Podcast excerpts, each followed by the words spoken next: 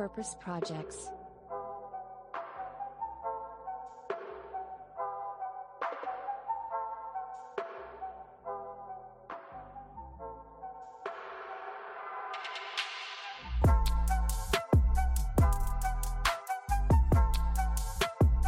Hey und herzlich willkommen zu Purpose Projects, dem Podcast mit dem nachhaltig guten Stoff.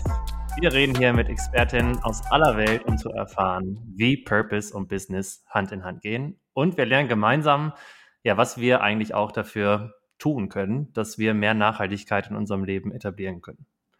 Ich bin Moritz, Gründer von Socially. An meiner Seite wie immer Alex, Startup-Expertin beim CT in Dortmund und Boris, Experte für Corporate Responsibility bei Borussia Dortmund. Genau so ist es. Hallo auch von meiner Seite. Ja, wir sind, ihr wisst es wahrscheinlich mittlerweile schon, ähm, nicht nur drei Freunde mit einer Leidenschaft für Nachhaltigkeit, sinnstiftendes Handeln und auch innovative Lösungen, die sozialen Impact kreieren im Idealfall, ähm, sondern wir ja, sprechen hier monatlich mittlerweile zu bestimmten Themen, ähm, lassen dazu verschiedene Expertinnen und Experten zu Wort kommen, diskutieren dabei auch neue Erkenntnisse, hoffentlich, und äh, ja, noch mehr hoffentlich ziehen dann daraus unsere ganz persönlichen Learnings. Und das machen wir nicht zu zweit, sondern natürlich, Moritz hat es gerade schon gesagt, zu dritt, auch noch mit der lieben Alex. Hallo an dich, Alex. Auch noch mit mir. Hi. Äh, genau, du hast es gesagt, wir stellen die Fragen und wir holen uns die Antworten von den wahren Expertinnen. Und das heutige Thema ist Plastik bzw. Plastikalternativen. Ich meine, man kann sich eine Welt ohne Plastik, glaube ich, kaum noch vorstellen, weil es ist überall. Und äh, immer mehr vermehrt äh, sieht man in der Gesellschaft den Ruf nach Plastikalternativen. Was aber alles dahinter steckt und ob es wirklich ein Problem ist oder vielleicht auch eine Lösung zu den Alternativen, aber auch den Kampf gegen Plastik, all diese Themen beleuchten wir heute. Und ich würde sagen, bevor wir ins Thema starten, ähm, gibt es vielleicht was Neues bei euch? Was ist passiert? Wir waren ja ein paar Wochen offline. Ein paar Wochen ist gut. Ja, man merkt das schon. Man muss sich erstmal wieder eingrooven. Ich habe äh, mich, glaube ich, gerade schon verhaspelt, aber das bleibt auf jeden Fall drin. Ja, und als äh, kleinen Auflockerer kann man ja hier einmal sagen, alles Gute nachträglich, Alex, zu deinem Geburtstag. Danke. und äh, das, was wir allen unseren Zuhörern jetzt auch mitgeben sollten, ist, was haben wir an deinem Geburtstag gemacht und was sollte in diesem Sommer jede Geburtstagsparty definitiv auch haben? Meinst du etwa das Spiel Länder werfen? Ja, sicher. ja, kanntest du das Spiel vorher? Nö. Länder werfen, ja, und natürlich noch hier äh, Brennball. Völkerball, Brennball. Also mit Anfang, Mitte 20 fängt man wieder an, Kinderspiele zu spielen ist traurig, dass du sagst Mitte, Anfang 20, ey. Ich kurz dann habe ich jetzt gerade kurz überlegt, wie alt ich bin. Okay, Moritz auch, aber das ist das Traurige. Ihr ja, müsst mich ganz auch. kurz aufklären, was ist genau Länderwerfen? Ähm, das ist ein Spiel aus meiner Kindheit. Ähm, geht so, äh, du brauchst ein paar Freunde im besten Fall. Ähm, jeder benennt sich als ein Land und dann äh, wirft einer den Ball hoch, ruft dabei ein Land und das Land muss den Ball fangen, schnell Stopp rennen, während alle anderen weglaufen. Und dann hat äh, das Land drei Schritte, um jemanden abzuwerfen. Wenn du triffst, kriegt, die, kriegt, das Land einen Punkt. Wenn du nicht triffst, kriegt man selber einen Punkt.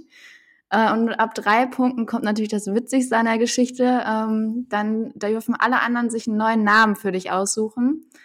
Ähm, ja, und dann weißt du aber selbst nicht, was dein Name ist, bis er gerufen wird. Ich hoffe, man konnte es verstehen. Konntest du es verstehen? Man muss Stopp rufen, Stopp, nicht Stopp äh, rennen. Hast ja, man aber muss Stopp rennen und dann, okay, ja, das hört sich nach einer richtig... Genau. Stopp rufen und dann einfach loszimmern. Und es hat sehr viel Spaß gemacht, muss ich sagen. Und das war auf jeden Fall Highlight zwischen das hört unseren sich nach einer ziemlich geilen Folgen, Kindheit an, muss ich sagen. Sowas hatte ich, äh, sowas hatte ich nicht. Jetzt bin ich neidisch. Nicht? Verstecken, freischlagen, der Klassiker. Ja, komm. Ja, komm, das erzählen wir dann nächstes jede Mal. Jede Folge stellen wir ein neues Kindergame vor von früher. Genau. Dann lass uns mal ab zu unserem Fokusthema der heutigen Folge.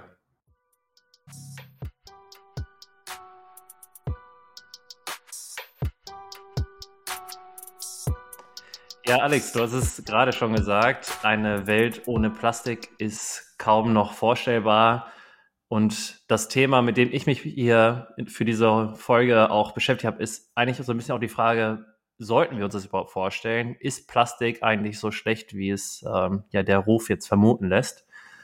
Und ja, viele von euch wissen ja auch, ich habe jetzt ein eigenes Startup gegründet und ich habe vor gar nicht so allzu langer Zeit auch mich mit dem Thema Plastik auseinandergesetzt, wo es darum ging, soll ich Plastikflaschen benutzen oder Glasflaschen für meine Chilisoßen? Und da habe ich extrem viel recherchiert. Ich habe mit äh, tatsächlich mit Wild Plastic Gründer Chris gesprochen. Ich habe auch mit Paul Frankson aus unserer zweiten Folge von Paris Project habe ich auch gesprochen, äh, weil ich gedacht habe, ah, ich kann Plastik benutzen, äh, was schon mal im, im Kreislauf war. Das ging dann nicht für Lebensmittel, aber diese ganze Thematik hat schon was in mir losgelöst, weil dann geht es auch dann darum, Glas ist schwerer als Plastik, Plastik ist schwerer. Was schreibt ihr in den Chat? So, aufhören, das Also Boris haut dir schon in den Chat hier rein, während ich hier spreche. Und also, äh, ich habe mich auf jeden Fall hier mit dem Thema viel beschäftigt und habe gemerkt, okay, Plastik ist nicht immer so schlecht, wie der Ruf es dann auch wirklich immer hergibt. Ähm, es wird aber auch sehr, sehr viel Greenwashing da betrieben. Da hatte ich dann zum Beispiel auch mit einer Firma äh, Kontakt, die mir gesagt haben, sie haben biologisch abbaubares Plastik dann, wenn man dann nach der Studie fragt oder nach deren Erhebung, dann sieht man, ah, okay, nach zehn Jahren ist ein bisschen davon was zerfallen und das zählt dann aber schon dazu, dass sie das als biologisch abbaubar kennzeichnen dürfen. Und das Ganze findet aber nur in der Mülldeponie statt. Also es ist nicht, wie wir jetzt denken würden, ach, ich kann die Plastikflasche in meinen Garten schmeißen, da passiert, mit, äh, passiert was mit. Ja, und dieser ganze Prozess ähm, war tatsächlich sehr, sehr intensiv für mich damals und da habe ich unter anderem auch die Sister Tiax kennengelernt. Über die sprechen wir gleich, weil sie hat die Fragen beantwortet, die ich auch mitgebracht habe. Ähm, und bei dem Thema Plastik muss man sich so ein bisschen eingrenzen, um worum ist eigentlich da, also das Thema so groß, ähm, worum man da eigentlich ähm, genau sprechen möchte. Und das zum einen einmal das Einwegplastik, und ja, ich weiß nicht, ob ihr das wisst, aber es gibt ein Einwegplastikverbot seit Juli 2021. Da schon mal eine Frage an euch beide oder eigentlich an alle jetzt gerade auch zuhören. Ist euch schon irgendwie das aufgefallen, dass es ein Einwegplastikverbot gibt seit über einem Jahr? Auf jeden Fall. Also allein durch Kaffee to go oder mhm. Essen mitnehmen. Recap sehe ich auch an jeder Ecke. Also ich glaube, mhm. das geht Hand in Hand von Mehrwegverpackung. Ja. Boris, bei dir auch, oder? Kann ich mich nur anschließen, ja. Ich hätte genau dieselbe Antwort geliefert. Ist langweilig. Was die Zuhörenden da draußen jetzt sich selber sagen, kann ich schwer beurteilen, aber äh, ja, klar. Okay. Merkt man. Also ich, ich hole mir irgendwie, also ich habe, also ja, man sieht mehr Recaps, das stimmt, aber ich, ich hätte nicht so die Verbindung jetzt gehabt, hätte ich mich nicht damit beschäftigt, ah, okay, ist es jetzt Pflicht, dass es, äh, dass man jetzt Recaps anbieten muss. Es gibt jetzt keine Recap-Pflicht, aber ähm, eine, eine, Mehrwegpflicht sozusagen ja dann auch. Und ähm, ja, Einwegplastik ist halt ein Riesenthema, weil es halt, ja, wie der Name schon sagt, häufig einmal nur genutzt wird und dann wird es weggeworfen, dann landet es auf Mülldeponien. Es braucht Jahrhunderte, wenn überhaupt, ähm, dass es sich dann auch zersetzt und ähm, völlig, ähm, ja, ähm, sich in Luft auflöst.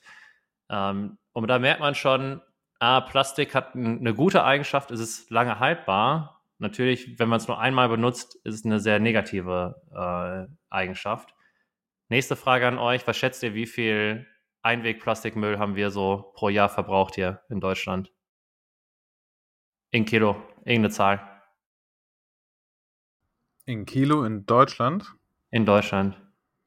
Pro Jahr. Boah, also ich weiß aus meiner eigenen Recherche zu meinem Thema, äh, boah, jetzt will ich nichts Falsches sagen, dass, glaube ich, 450 Millionen Tonnen weltweit an Kunststoffen produziert werden. Aber was davon auf Deutschland entfällt, boah, schwierig.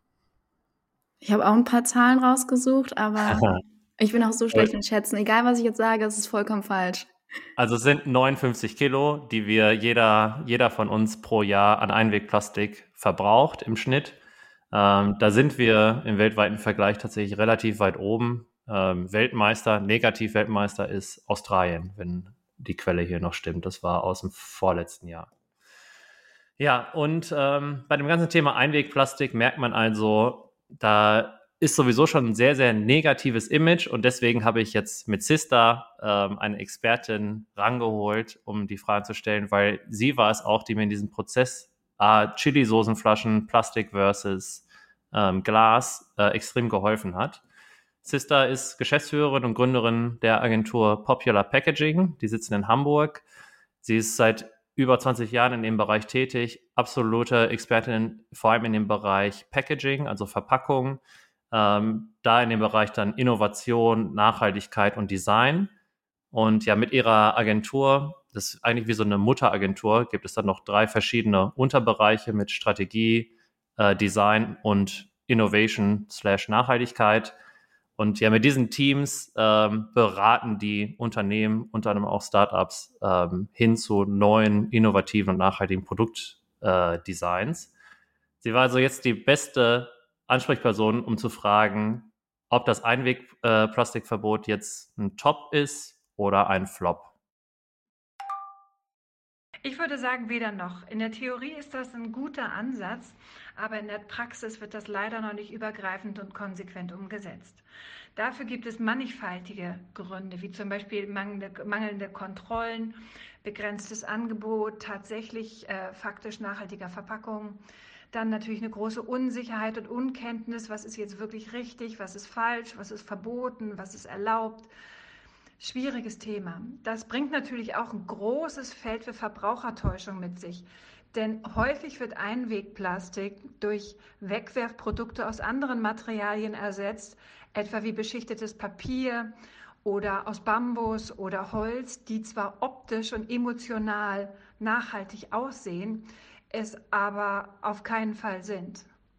Und äh, die haben eben mindestens einen ähnlich hohen ökologischen Fußabdruck und äh, lassen sich entweder gar nicht oder nur schlecht recyceln. Und da ist Einwegplastik äh, manchmal sogar fast die bessere Lösung.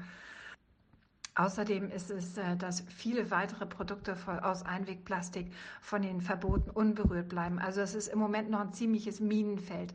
Auf der anderen Seite hat die Thematik rund um Einwegplastik, also diese gigantischen Mengen an Müll, die wir gedankenlos täglich produzieren und wegschmeißen, sensibilisiert und Neuentwicklungen angestoßen. Meiner Meinung nach, ähm, aller Anfang ist immer holprig und schwer.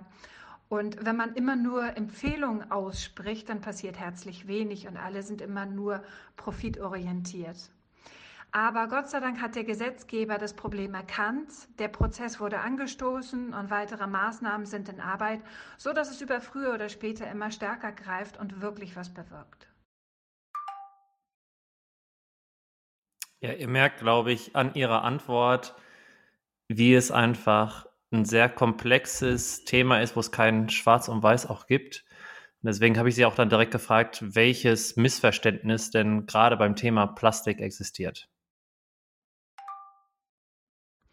Also für den normalen Verbraucher ist Plastik emotional negativ besetzt, getrieben von den Medien und Co.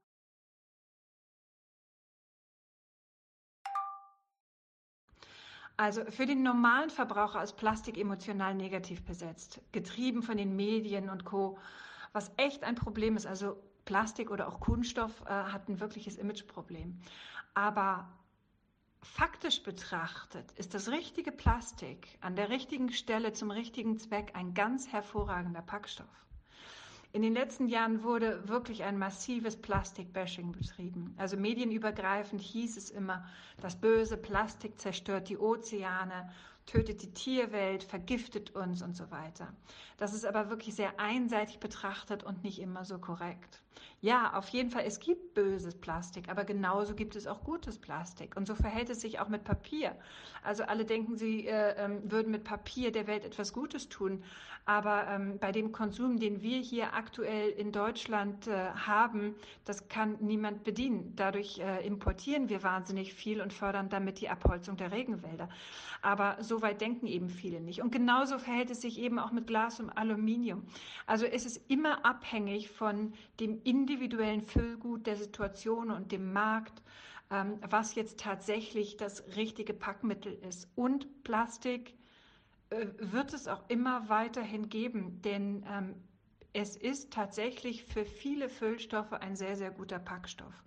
Und äh, der Verbraucher muss einfach lernen, dass es eben nicht minderwertig und nicht negativ ist, sondern einfach richtig gut eingesetzt werden muss. Und vor allem kommt es auf den Verbraucher an, es eben auch entsprechend richtig zu entsorgen, damit es in die Kreisläufe kommt.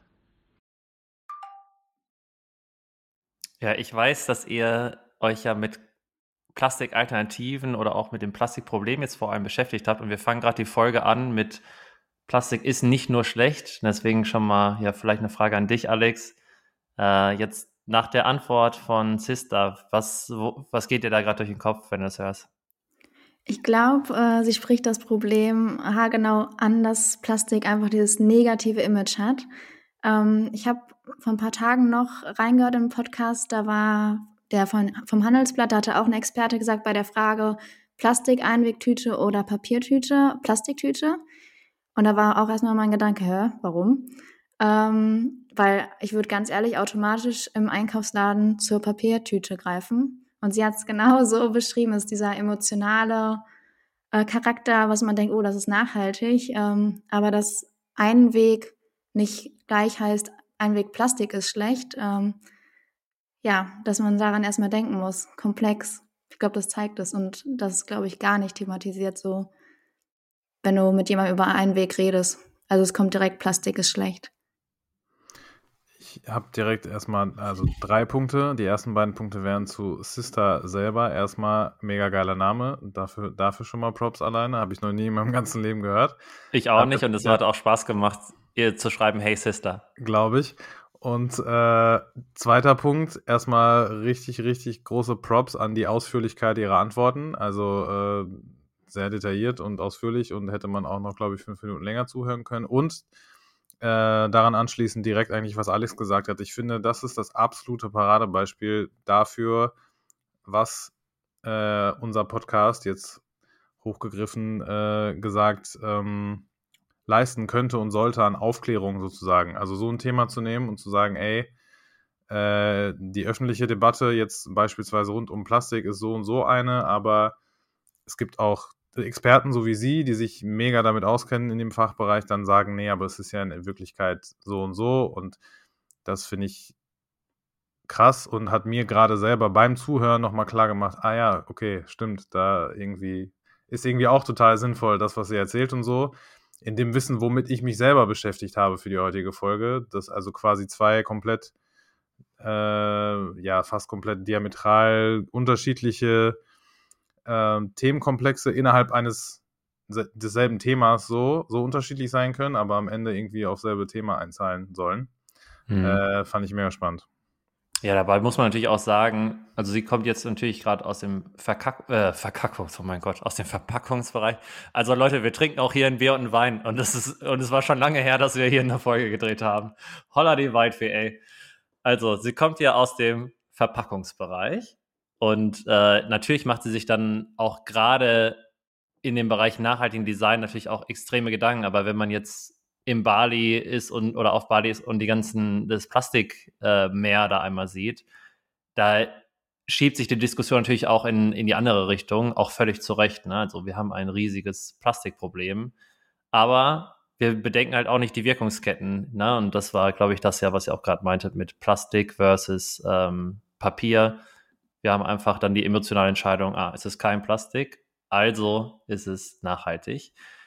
Aber ich habe Sister als, letztens, äh, als letzte Frage natürlich noch gefragt, wann macht es denn eigentlich mal konkret Sinn, jetzt im Verpackungsbereich vielleicht wirklich die Plastik, äh, Plastik zu wählen? Also man muss die Bewertung von Verpackung immer vom Füllgut aus betrachten. Eine Matratze zum Beispiel hat ganz andere Anforderungen und muss komplett anders verpackt werden als ein Liter Milch oder ein Dutzend Schrauben oder zum Beispiel ein Lippenstift. Besonders Produkte ähm, mit Feuchtigkeit und Ölen und Fetten kann man schlicht und einfach nicht in Papier verpacken, da es diese Anforderung einfach äh, nicht erfüllt und dem nicht gerecht wird. Wenn ich für mein Produkt oder für mein Füllgut Plastik als das ideale Packmittel identifiziert habe und ähm, für den deutschen lokalen Markt etwas entwickeln muss, dann macht es total Sinn und dann versuchen wir immer, die Packstoffe so rein wie möglich zu halten. Also sprich, äh, ohne große Einfärbung, äh, mit möglichst wenig Bedruckung, wenn dort Etiketten aufgebracht werden müssen, dass die ähm, Klebstoffe sich wieder ablösen, also wasserlöslich sind, etc. Und dass auch nicht zu viele Materialien miteinander vermischt werden. Also sprich, dass es eben idealerweise eine Monomateriallösung ist, die in den bestehenden Kreisläufen funktioniert. Denn ganz häufig ist es der Fall, dass viele verschiedene Materialarten, sei es irgendwie Plastik mit Aluminium oder verschiedene Plastikarten, miteinander verschweißt werden, die dann hinterher nicht wieder voneinander getrennt werden können oder nur unter einem sehr, sehr hohen energetischen Aufwand, wie zum Beispiel bei Tetrapack und Co. Also schaut man sich zum Beispiel in dem Bereich Milch mal die Verpackung an, dann ist da eine reine, leichte, transparente Plastikflasche die absolut deutlich bessere Wahl als die ganzen Tetrapacks und Co. Also übergreifend ist es wichtig, dass wir A, das Plastik, das wir verwenden, ähm, so stark reduzieren wie möglich, also vermeiden. Und B, das, was wir tatsächlich an Packmittel einsetzen, dass wir es möglichst reinhalten, damit es in den bestehenden Kreislauf- oder Recyclingprozessen zu neuen Verpackungen verarbeitet werden kann. Das ist der Idealprozess, den wir immer wieder im Hinterkopf haben und anstreben. Also, ich hoffe, alle Startup-Gründer und Gründerinnen haben gerade mitgeschrieben, vor allem die Mitarbeitende in Konzernen vielleicht auch, die gerade viel Verpackungsmüll auch gerade produzieren. Da waren echt super Tipps dabei. Sister, vielen, vielen Dank für diesen Exkurs in die Plastikwelt. Und ich glaube, jetzt geht's in die Welt der Plastikalternativen. Yes.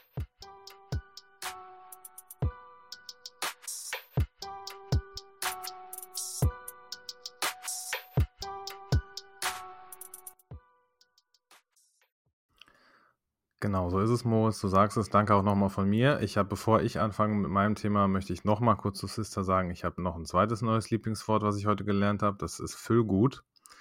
Das äh, werde ich jetzt auch häufiger in meinem eigenen Wortschatz benutzen. Also danke dafür, Sister, auch nochmal an dieser Stelle. Genau, Moritz, du hast es ähm, gerade selber schon äh, ganz gut angesprochen, beziehungsweise Sister in ihren Ausführungen und das, was ich gerade auch vorhin meinte, das mit diesem öffentlichen Meinungsbild, was Plastik ja nun mal einfach hat heutzutage, ist es umso spannender, ähm, wenn ich jetzt quasi von der Idee oder dem Unternehmen ähm, erzähle, äh, was ich heute mir ausgesucht bzw. mitgebracht habe, denn sie bauen ihre Lösung bzw. ihre Plastikalternative genau auf diesem unter anderem Problem, was es ja aber tatsächlich auch gibt, auf dass Plastikmüll sich nun mal doch in ja schon einer großen Art und Weise negativ auf das Ökosystem auswirkt und aber auch auf die eigene menschliche Gesundheit. Es gibt beispielsweise heutzutage zahlreiche Studien, die belegen, dass ähm, zu einem nicht ganz geringen Anteil schon irgendwie Mikroplastik auch in Organen bei Menschen gefunden wurde, äh, im Gehirn und so weiter und so fort. Äh, das sind alles reelle Probleme und genau darauf baut ähm, das Unternehmen auf, was ich heute mitgebracht habe. Denn Sie beschreiben es selber so, dass trotz des Ausmaßes des Problems ähm, ja die Öffentlichkeit und die wichtigsten quasi Interessensgruppen der Öffentlichkeit immer noch nicht äh, ausreichend engagiert sind, dieses Problem zu lösen, aber vor allem auch nicht ausreichend darüber informiert sind, wie sie selber Teil dieser Lösung sein könnten. Und genau da kommt NoriWare ins Spiel. NoriWare ist ein ähm, ja, Schweizer Startup, Startup-Unternehmen, was offiziell erst 2022 ganz, ganz offiziell gegründet wurde, also ganz, ganz jung und ähm, ja, frisch quasi äh, wie Phoenix aus der Asche sozusagen. Ähm, und CEO und äh, Co-Founder bzw. Gründerin von NoriWare ist Jessica Fader. Sie ist selber Schweizerin. Ich weiß nicht ganz genau, wie alt sie ist. Äh, das konnte ich tatsächlich nicht rausfinden, weil Jessie hat an der Uni St. Gallen internationale Beziehungen studiert und, glaube ich, letztes oder vorletztes Jahr abgeschlossen. Und ich fand es ganz spannend, wie NoriWare selber auf ihrer Website so ein bisschen ähm, ja, Storytelling betreibt und so ein bisschen äh, äh, uns näher bringen möchte, wie Jessie in diesem Fall als Gründerin auf die Idee kam, Algen bzw. Seetang als Plastikalternative in Betracht zu ziehen. Jesse war nämlich ähm, vor nicht allzu langer Zeit im Urlaub in Mexiko und ist dabei auf die sehr, sehr große Anzahl an Algen aufmerksam geworden, die sie an den Stränden gesehen hat, die, die angeschwemmt wurden und da einfach rumlagen.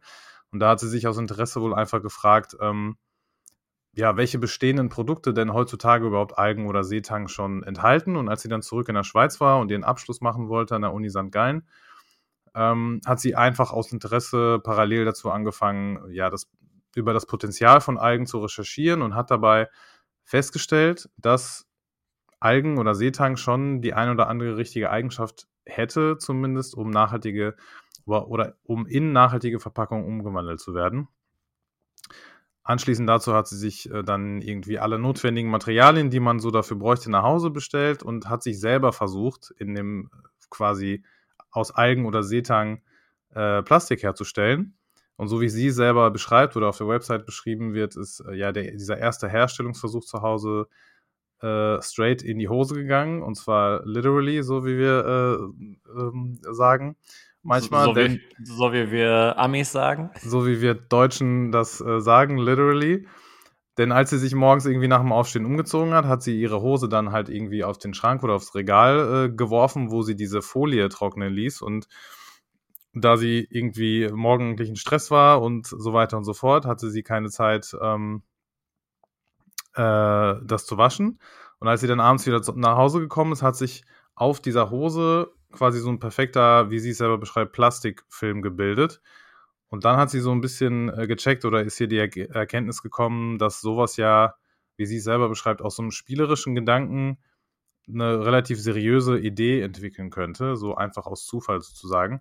Und so hat sich so ein bisschen die Leitidee von Noriware ähm, gebildet und gegründet. Und was Noriware konkret heutzutage macht, ähm, ist, dass die Gründerin Jessie zusammen mit äh, Stefan, Julius und Leander, das sind quasi nicht Mitgründer, aber sozusagen Forschende und Chemiker und ähm, Biochemical Engineers, äh, so ein vierköpfiges Team und ähm, quasi ähm, operativ tätig ist, plus noch ähm, ich glaube, so fünf bis sechs hochkarätige Forscher und Berater, unter anderem von der Uni Zürich, die es sich zum Ziel gesetzt haben, ähm, nachhaltige Verpackungen zu einer praktischen Alternative zu machen, indem sie eben das Potenzial von Meeresalgen und auch Seetang erschließen. Konkret wollen sie nämlich das Problem, das heutige bekämpfen, dass konventionelle Plastikverpackungen, ähm, die, was ich gerade schon angesprochen habe, jedes Jahr in der Menge von knapp über 450 Millionen Tonnen Kunststoffproduktion entwickelt werden, zu 50 Prozent aus Einwegverpackungen bestellen. Und die Lösung von morgen, so sie, wie sie es selber nennen, ist nämlich Seetang ähm, bzw. Algen, ähm, die deren, deren Meinung nach noch bis, bislang sehr, sehr großes, unausgeschöpftes Potenzial besitzen. Und warum sie dieser Meinung sind und äh, warum und wie das alles funktionieren kann, das hören wir gleich. Davor noch einmal ganz kurz gesagt, was Noriware heute schon auf dem Markt hat ähm, nämlich zwei Produkte, obwohl sie erst letztes Jahr gegründet wurden, nämlich einmal den Nori Cup. Wir haben gerade schon über Recap gesprochen, deswegen passt das auch ganz gut. Nori Cup ist äh, ja ganz einfach gesagt ein Trinkbecher, der hauptsächlich aus Algen und anderen Naturstoffen besteht und ja im Prinzip einfach eine Alternative zu Einwegbechern darstellen soll. Ähm, und ähnlich wie normale herkömmliche Trinkbecher soll dieser Nori Cup ähm, ähnliche oder genau die gleiche Stabilität bieten ähm, mit eben dieser zusätzlichen Komponente der Umweltverantwortung, wie sie es selber nennen. Und das andere Produkt ähm, ist der Nori Film, von dem wir gerade schon gesprochen haben, den äh, Jesse quasi aus Versehen zu Hause selber produziert hat, äh, morgens beim Umziehen, ist einfach ein flexibles Verpackungsmaterial, ähm, das eben aus Algen und Seetang hergestellt werden kann. So, und wie das alles long story short, aber genau funktioniert und funktionieren kann und was die Gründe dafür sind, ähm, aus Algen wirklich so eine nachhaltige Plastikalternative zu erschaffen und wie zukunftsfähig und skalierbar das alles überhaupt ist. Vielleicht ist es ja auch äh, natürlich alles Quatsch, das weiß man nicht.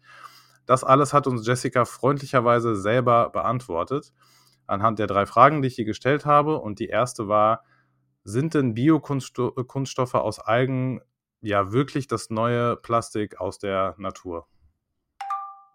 Ähm, zur ersten Frage, sind Biokunststoffe aus Algen das neue Plastik aus der Natur?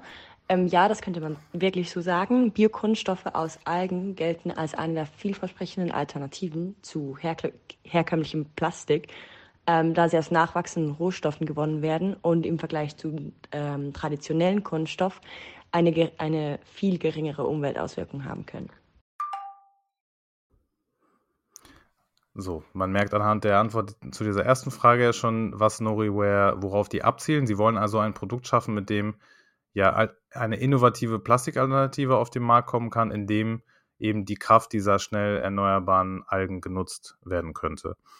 Ähm, ja, darüber hinaus muss man sagen, dass die Produktion äh, des Rohstoffs äh, einen negativen CO2-Fuß hinterlässt und das Endprodukt, was am Ende dann rauskommen soll, auch keinen Restmüll hinterlegt. Also long story short, auch äh, bei diesem ersten Thema kann man also sagen, Noriware gibt der Alge eine neue Bedeutung und bietet eine CO2-neutrale Alternative zu herkömmlichen Alltagsverpackungen. Was sind jetzt aber die konkreten Vorteile, die Algenplastik gegenüber anderen Plastikalternativen hat? Auch das hat Jesse uns beantwortet. Ähm, welche Vorteile haben Algen gegenüber anderen Plastikalternativen? Ähm, also zum einen sind Algen nicht nur überall verfügbar und schnell ähm, erneuerbar, also sie wachsen bis zu einem Meter am Tag, sondern haben die perfekten Eigenschaften, um sie in ein Polymer, also in Plastik zu verwandeln. Ähm, außerdem absorbieren sie unglaublich viel CO2 während dem Wachstum und sie können enorm effizient in ähm, Biomaterialien umgewandelt werden. Jessie hatte aber lustigerweise noch mehr Vorteile auf Lager, deswegen hat sie zu dieser Frage eine zweite Antwort hinterhergeschickt und einfach noch mehr Vorteile genannt. Auch das können wir gerne einmal abspielen. Ähm, vielleicht nochmals zu Frage 2. Und eigentlich der größte Vorteil ist eben, dass das Endprodukt, das ist im Vergleich zu ähm, anderen Plastikalternativen, die es gibt, die sind eben nur industriell abbaubar, was enorm viel Energie und ähm, Zeit beansprucht. Und Algenplastik kann man zu Hause kompostieren, ohne dass irgendwelche Spuren ähm, zurückgelassen werden. Man sieht, Jessie ist schon eine kleine Strategin, weil sie hat dann einfach das beste äh, und größte Argument bzw. Vorteil einfach nach hinten gepackt, ne? nach dem Motto, das Beste kommt zum Schluss und das quasi nochmal so zwischendurch eingeschoben. Ich fand es mega spannend, weil daraus wird so ein bisschen die klare Vision, die Noriware hat, mir zumindest deutlich, dass sie wirklich die Verpackungsindustrie, so wie sie heute ist, revolutionieren wollen, indem sie eine wirklich selbst kompostierbare Alternative, was ich ziemlich krass finde, zu herkömmlichem Plastik anbieten möchten. Und dabei wollen sie halt eben auch führend in puncto Transparenz sein, um die Branche sozusagen zu mehr Nachhaltigkeit zu motivieren. Was aber natürlich nicht minder spannend ist, neben all diesen Vorteilen, wie zukunftsfähig dieses Geschäftsmodell denn wirklich ist und vor allem, ich glaube, Moritz, das ist dein Lieblingswort oder eines deiner Lieblingsworte, wie skalierbar dieses Ganze. Ach, äh, das nicht mein Lieblingswort ist ab heute Long Story Short, weil, also, so, okay. das ist eher eine Long Story Long, aber. Ich dachte, ich, ich mache wie Füllgut, wie so wie Sister. Ich habe ganz viele Informationen, die ich als Füllgut äh, benutze. Aber kann. einmal zu der, zu der Antwort gerade, das ist ja genau ja. das sogar auch, was ich gerade einmal meinte mit wie, was heißt kompostierbar? Und äh, das ist, das ist ne, wieder ein eigener Podcast und äh, wenn ich sie jetzt richtig verstanden habe, ist, ist dieser Algenstoff sehr leicht heimkompostierbar. Das heißt, man kann es, man muss jetzt nicht extra zu einer Industrieanlage fahren und da ist es dann, äh, da in diesen abgeschlossenen Raum da legen, sondern man könnte es zu Hause auf den Kompost legen. Das ist natürlich schon mal äh, ein Riesenvorteil. Und ein Meter am Tag wachsen äh, Algen, das ist schon. Das wusste ich auch nicht. Also ich wollte gerade sagen, können wir diesen krassen Fakt festhalten? Ja, die, die wachsen schneller als die, weiß ich nicht was, die Kakteen von wie Deserto. Deserto, jawohl, genau. Und, und um diese Long Story nicht noch longer zu machen, äh, dritte und abschließende Frage, die ich Jesse gestellt habe, eben ist, wie zukunftsfähig und skalierbar wirklich dieses, diese Idee der Plastik, des Plastiks aus Algen und Seetang denn wirklich ist. Wie zukunftsfähig und skalierbar ist Plastik aus Algen? Ähm, das hängt äh, von verschiedenen Faktoren ab. Ähm, darunter zum Beispiel die Fortschritte in der Technologie zur Algenzucht, ähm, zur Verarbeitung, aber auch zu, zur ähm, Entwicklung von von Produktionsverfahren und natürlich auch die Akzeptanz von Algenplastik durch die Verbraucher und die Industrie. Ähm, aktuell befindet sich die Entwicklung von Algenplastik noch in einem relativ frühen Stadium. Aber natürlich, äh, wie man auch schon sieht, gibt es vielversprechende Forschung und Entwicklung in diesem Bereich. Ähm, was, was sicher zu beachten ist, ist, dass Algen kann nicht als einzige Alternative ähm, zu allen Problemen im Zusammenhang mit herkömmlichem Plastik ähm, gelöst werden. Also es reicht nicht aus, beispielsweise, dass man mit einem Material das gesamte Plastikproblem löst. Und deswegen ist es auch super gut zu sehen, ähm, dass enorm viele neue Startups entstehen, die Materialien und eben diese Biokonstoffe entwickeln, weil man kann nur so das Problem ganzheitlich ähm, für eine lange Frist auch wirklich lösen. Moritz, bevor ich dir abschließend das Wort erteile, weil du gerade schon äh, so äh, der Online der Online-Etikette nach äh, brav den, äh, die, das Händchen gehoben hast. Ähm, ich finde es sehr, sehr cool und bemerkenswert, dass sie selber sagt, dass ihre äh, Produktinnovation oder von Noriware nicht die einzige im Kampf gegen dieses Plastikproblem sein kann, was eigentlich logisch erscheint, ohne dass sie es sagt, aber finde ich nochmal gut festzuhalten, dass sie es selber sagt. Auch, dass dieses ganze Konzept noch in einem sehr frühen Stadium ist. Und deswegen bin ich äh, so oder so sehr gespannt, wo die Reise generell ähm, bei diesem ganzen Thema oder speziell, aber speziell auch von Noriware hingeht, weil ich finde die Idee und diesen Lösungsansatz an sich sehr, sehr ähm, gut. Auf jeden Fall innovativ, sehr speziell, aber vor allem auch nachhaltig, weil, äh, wie gesagt, das Ding wächst einen Meter am Tag. Wenn es irgendwie nutzbar ist, sinnvoll, dann sollte man das auf jeden Fall tun. Auch abschließend, wirklich abschließend von mir zu diesem Thema nochmal ein großes Dankeschön und Shoutout an Chris von Wild Plastic. Den hatten wir gerade schon äh, durch Moritz äh, genannt. Der hat mich auf Noriware aufmerksam gemacht. Ähm, Punkt. Bitte, Moritz. Ja, nein, alles gut. Also ich finde auch, äh, das, was sie gerade nochmal gesagt hat, es gibt halt so viele verschiedenste Lösungen, aber die braucht es auch wirklich, weil es so viele Anwendungsbereiche dann von Plastik, Plastikalternativen dann ja auch gibt. Wir haben gerade über Verpackungen gesprochen, aber es gibt ja noch tausend andere Bereiche, wo wir diesen alternativen Kunststoff dann ja auch nutzen können. Und da hatten wir ja auch Anne Lamp von ähm, Traceless ja auch schon mal im Podcast sitzen in Hamburg, die ja auch ähm, genau sowas ja auch herstellen. Und das ist einfach so ein Boom. Und ich muss sagen, es macht super viel Spaß, von außen auf die Branche zu sehen. Aber ich weiß, dass das Thema Skalierung immer der Faktor ist, die brauchen halt irgendwann großes Funding, diese Startups.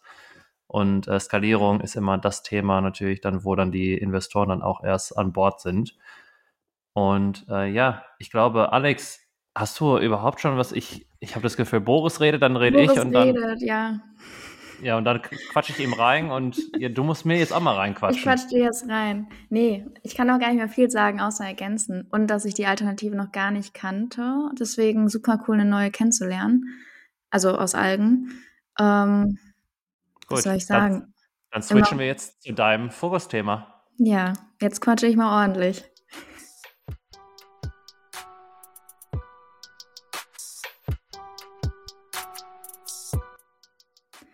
Und zwar, ähm, wenn wir jetzt einmal kurz zurückblicken auf unsere Folge, wir hatten Plastik als Problem oder halt auch dann Lösung.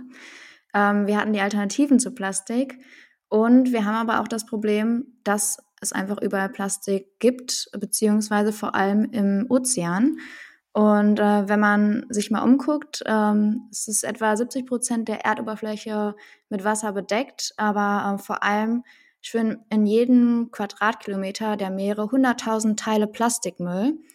Und konkret an Zahlen äh, gemessen sind es jedes Jahr fast 5 bis 13 Millionen Tonnen Plastik in den Meeren.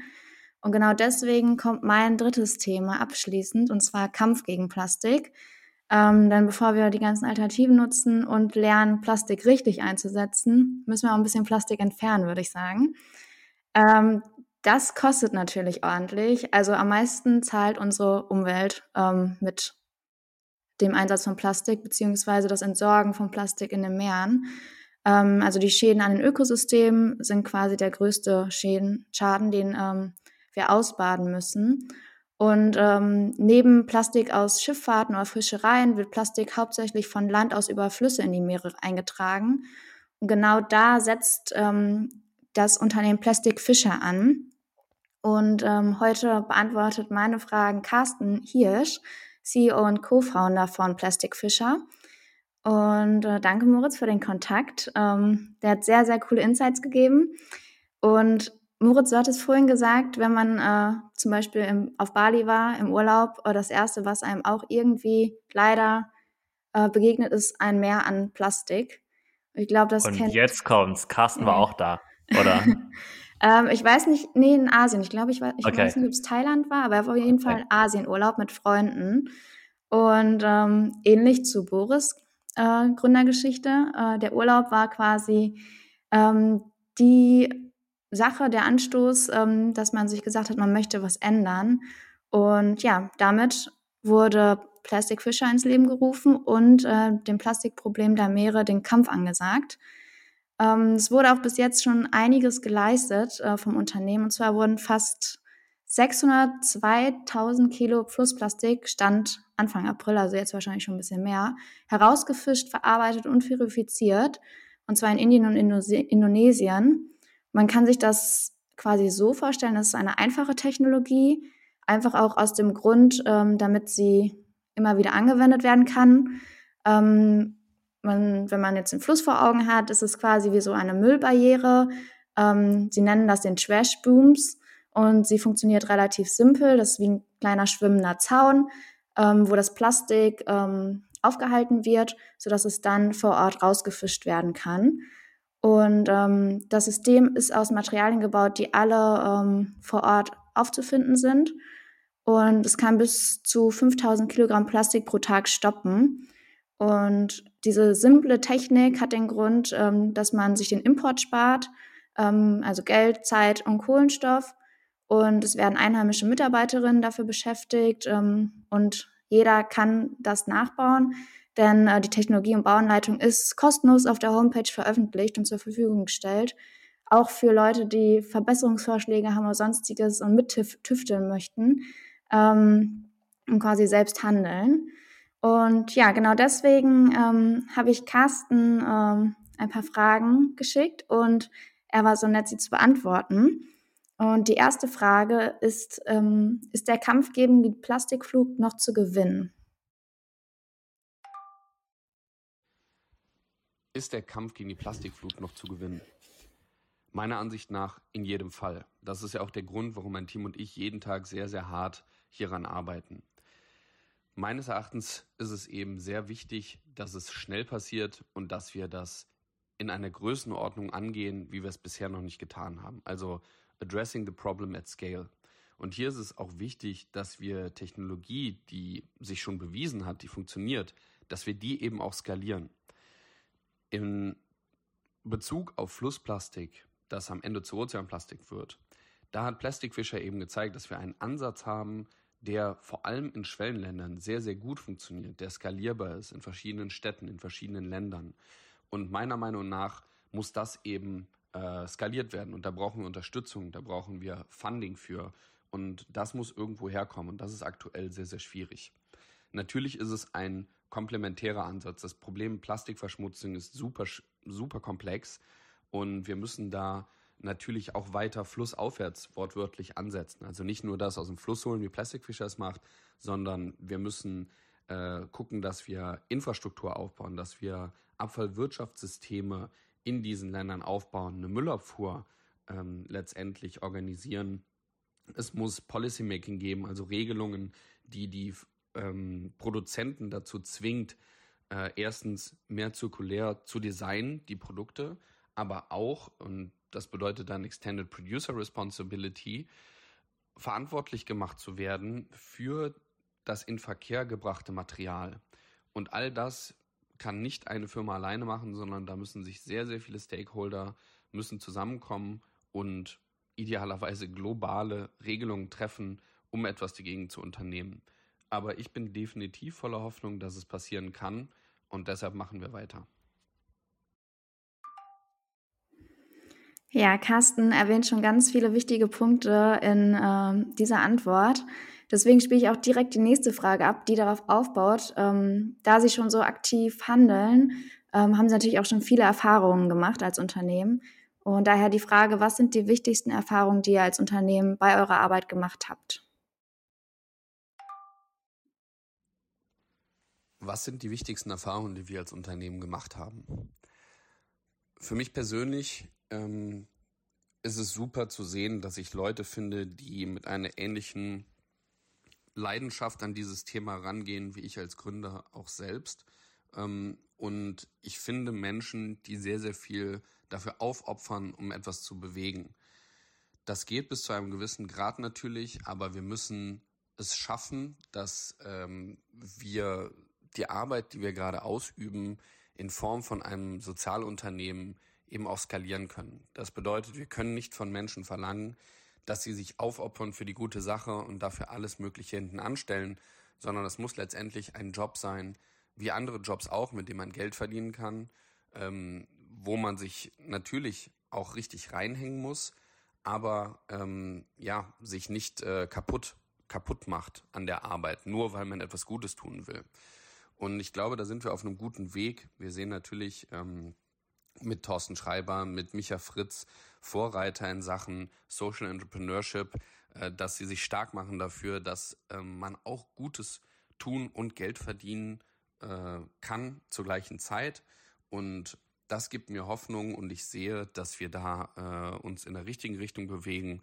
Und ich sehe auch, dass wir die Möglichkeit haben, mit sehr, sehr großen Firmen auf Augenhöhe zu sprechen, mit einem C-Level von multinationalen Unternehmen ähm, Treffen bekommen, weil das, was wir tun, relevant ist. Und das macht mich sehr, sehr froh. Nicht, weil ich dann in einem äh, irgendwen Cooles treffe, sondern weil ich weiß, dass unsere Arbeit so relevant ist, dass sich Leute Zeit nehmen, die ich mit jedem äh, normalen anderen Job wahrscheinlich nie getroffen hätte. Und dass sie sich Zeit nehmen, ist für mich ein großes Zeichen dafür, dass man etwas bewegen kann, wenn man noch die richtigen Hebel findet. Und die suchen wir gerade noch, aber ich glaube, wir sind da auf einem guten Weg, ähm, in Zukunft diese Hebel bewegen zu können und auch noch mehr Impact schaffen zu können. Moritz, das Wort Skalierung ist gefallen. Ey, das ist ganz schlimm, dass das dieses Wort jetzt. Das ist aber das, was er sagt, ich, ich kann das so nachempfinden. So diese Leidenschaft, die man von Leuten auch dann mitbekommt, ne, in seinem Daily Business dann wirklich. Und ja, trotzdem aber diesen Anspruch, den, den Carsten jetzt auch anspricht, so ja, es muss ein Business sein. Ne? Also das, warum wir auch irgendwie diesen Podcast ja auch gründen haben, zeigen, ey, man kann Gutes tun mit Business. Und genau diese Haltung verkörpert er da gerade. Und ich finde es auch krass, wie er eigentlich zwei Probleme gleichzeitig angeht. Ne? Also Jobs kreieren vor Ort, dann aber auch Müll äh, oder Plastikmüll ähm, aus den Flüssen zu reduzieren. Und er redet ja schon von den nächsten Sachen mit Strukturen schaffen natürlich, ähm, damit es gar nicht erst so weit kommt. Und ich hoffe einfach, dass sie diese Partner, Partnerin auch finden für Funding und so weiter, dass die das auch irgendwie aufbauen können. Das ist halt eine Aufgabe für Jahrzehnte, ne? muss man echt sagen. Es muss schnell gehen natürlich, aber ähm, ja, er ist auf jeden Fall eine Person, die diese Leidenschaft auch selber mitbringt. Auf jeden C Fall. C-Level von äh, multinationalen Unternehmen und Borussia Dortmund.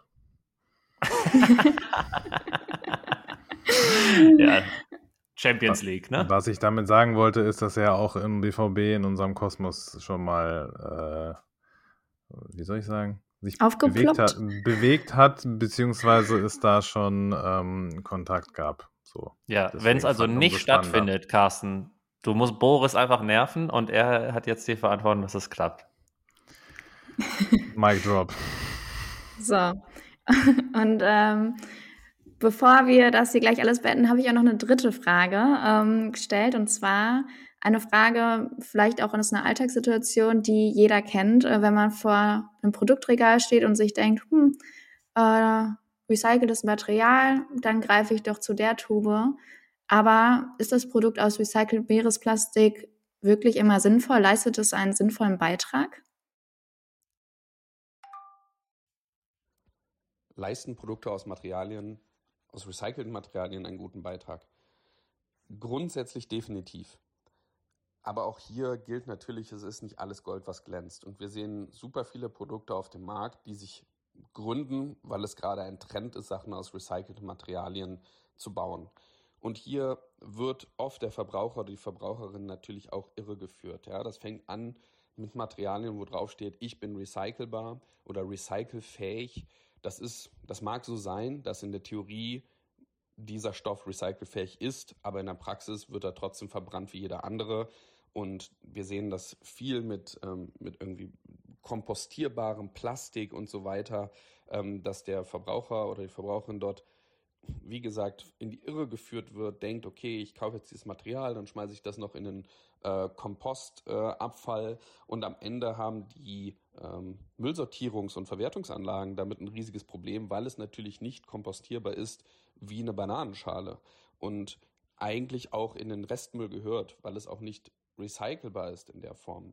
Ich bin selber dahingehend kein Experte und möchte da auch nicht äh, mich so gerieren, als würde ich ähm, hier die Weisheit gepachtet haben.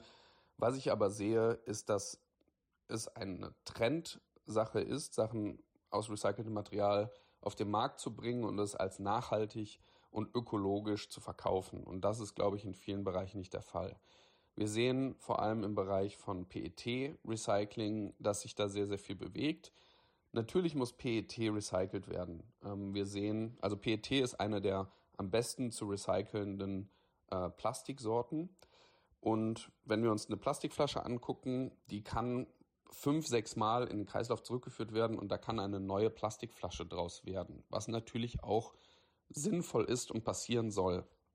Wir sehen jetzt aber auch super viele Organisationen, die aus PET Garn machen und sagen, wir machen hier ähm, Textilien aus recycelbaren äh, oder aus recycelten PET-Flaschen das will ich nicht grundsätzlich als schlecht abstempeln, aber es führt dazu, dass viele PET-Flaschen aus dem Kreislauf genommen werden, bevor sie fünf oder sechs Mal recycelt wurden und deshalb immer mehr neues PET hergestellt wird, um den Bedarf an PET-Flaschen zu decken und in Zukunft sogar auch äh, den PET-Bedarf aus der Textil, aus, aus der Textilbranche zu decken. Und hier, glaube ich, müsste man hinterfragen, ist es denn wirklich so sinnvoll, ähm, PET-Flaschen beispielsweise aus recycelten Materialien ähm, oder Textilien aus recycelten PET-Flaschen ähm, zu kaufen. Das ist vielleicht in einigen Fällen der Fall, in anderen wiederum nicht. Und ich denke, es ist sehr, sehr schwierig ähm, als Außenstehender, und dazu zähle ich mich auch, ähm, zu beurteilen, ist das jetzt nachhaltig oder nicht nachhaltig. Grundsätzlich ist Recycling super sinnvoll. Die Frage ist nur, sind wir gerade da, dass wir uns darauf verlassen können, dass wenn wir ein Produkt in der Hand halten, das aus irgendeinem recycelten Material ähm, hergestellt wurde, dass es auch wirklich nachhaltiger ist als ein anderes Produkt oder ob es vielleicht einfach nur ein Werbegag oder ja, ein Werbemittel ist, mit dem äh, den Verbraucherinnen und Verbrauchern mehr Geld aus der Tasche gezogen wird, weil es unter diesem Schirm Nachhaltigkeit verkauft werden kann. Und das ist, glaube ich, gefährlich. Da muss, denke ich, auch wieder reglementiert werden, da muss aufgeklärt werden. Und ich hoffe, dass das in Zukunft passiert. Ich weiß nicht, wie es euch geht, aber ich habe das Gefühl, wir können auch zehn Folgen über Abfallsysteme, Management, über Recycling machen, weil es einfach viel zu komplex ist und genau das Problem, was er beschreibt, dass man das selbst gar nicht beurteilen kann, was jetzt gerade wirklich nachhaltig ist. Ähm, ja, da sehe ich mich auch. Ich weiß nicht, wie es euch geht, mir geht's ähnlich. Also, wenn wir so eine nächste Folge machen zu dem Thema, dann ohne mich, weil dann dauert es 20 Stunden und nicht 10. Aber äh, ich hätte dahingehend vielleicht auch nochmal eine abschließende oder nicht abschließende Frage an euch. Ich weiß nicht, ob Moritz noch was dazu sagen will. Es gibt ja, äh, ich glaube, diese neue EU-Richtlinie der Green Claims heißt die, glaube ich, dass man zum Beispiel solche Begriffe wie klimaneutral nicht mehr offiziell in Werbung verwenden darf. Ähm, was ich total sinnvoll finde. Und jetzt gerade bei seinen Antworten habe ich mich gefragt, ob sowas ähnliches auch für solche Begriffe wie äh, recycelbares äh, Meeresplastik und so weiter, ob sowas auch durchsetzbar oder sinnvoll wäre. Das habe ich mich gerade selber gefragt. Und ich weiß aber noch nicht selber, wie ich mir darauf antworten würde und äh, inwiefern das möglich wäre. Keine Ahnung, was denkt ihr denn? Also ich gerade bei dem Begriff Ocean Plastic ähm, weiß ich, dass er nicht geschützt ist und die Leute denken, ah, Ocean Plastic, ach, das wird aus dem Meer gefischt, das passiert lustigerweise, aber es wird aus dem Meer gefischt und daraus wird dann irgendwie eine Verpackung hergestellt und ähm, da haben die Wissenschaftler und Wissenschaftlerinnen schon immer gesagt, so das kann gar nicht sein, der ist schon zersetzt, der Plastik, du kannst, äh, das Plastik, du kannst es nicht nochmal verwenden in der Form. Und dann hieß es, ach so, ja, das ist Ocean-Bound Plastik. Ne? Es liegt also am Strand und da wird es aufgehoben, aber trotzdem wird im Marketing dann benutzt, äh, wie eine Schildkröte neben so einem Plastiktüte äh, da schwimmt. Ähm, also ich, um kurz zu fassen, ich finde, es muss auf jeden Fall strenge Regeln geben, was heißt, ähm, ja, biologisch abbaubarer äh, Kunststoff, was heißt es äh, Ocean Plastic, was heißt es, äh, dass es wiederverwendet, wiederverwendetes PET ist und so weiter und so fort. Und es gibt sehr, sehr viele Regeln, aber es gibt halt auch immer gute Schlupflöcher. Und die finden die Unternehmen weltweit wie die Weltmeister. Ja, ich hoffe, dass wir mit der Folge zumindest ein bisschen Aufklärung geleistet haben. Also auch vielen Dank an Carsten äh, für die Statements. Und ich würde sagen, damit haben wir es. Ich danke euch, es war eine Freude wie immer. So, das ist jetzt hier noch der Übergangssound als kurzer Wrap-up noch. Ähm, ey, wir haben jetzt, ich weiß nicht, wie viele Wochen wir gar keine Folge mehr aufgenommen haben. Ähm, wie geht's euch? Viele. Wie war's? Echt viele Wochen. Richtig cool. Spannendes Thema. Auch wenn man sich erstmal denkt, Plastik hört man, sieht man überall. Also, das war Komplexität Overload, ne? Und du hast gerade richtig gesagt, man kann so, also wir hätten vielleicht nur eine, eine Expertin, einen Experten fragen sollen und nur einen Fokusbereich, äh, muss man ja schon sagen. Aber ich finde mal trotzdem, also ich habe so viel von euren Experten jetzt auch mit, mitgenommen. Deswegen, ja, hat mega Bock gemacht. Boris? Kann ich alles nur unterstreichen. Ich äh, limitiere meine äh, Wörteranzahl für die heutige Folge hinten raus und äh, sage, es war, Alex hat es gerade schon gesagt, wie immer eine Freude. Ich fand es sehr, sehr cool und ich glaube wirklich, man hätte noch zwei Folgen daraus machen können. Wie gesagt, dann wahrscheinlich eher ohne mich, aber ist ein anderes Thema. Äh, ja, sehr, sehr spannend und freue mich auf die nächste und hoffe für uns selbst, dass die nächste nicht in so vielen Wochen erst entfernt ist. Danke yes. euch. Bis zum nächsten Mal. Bis Danke dann. euch. Tschüss.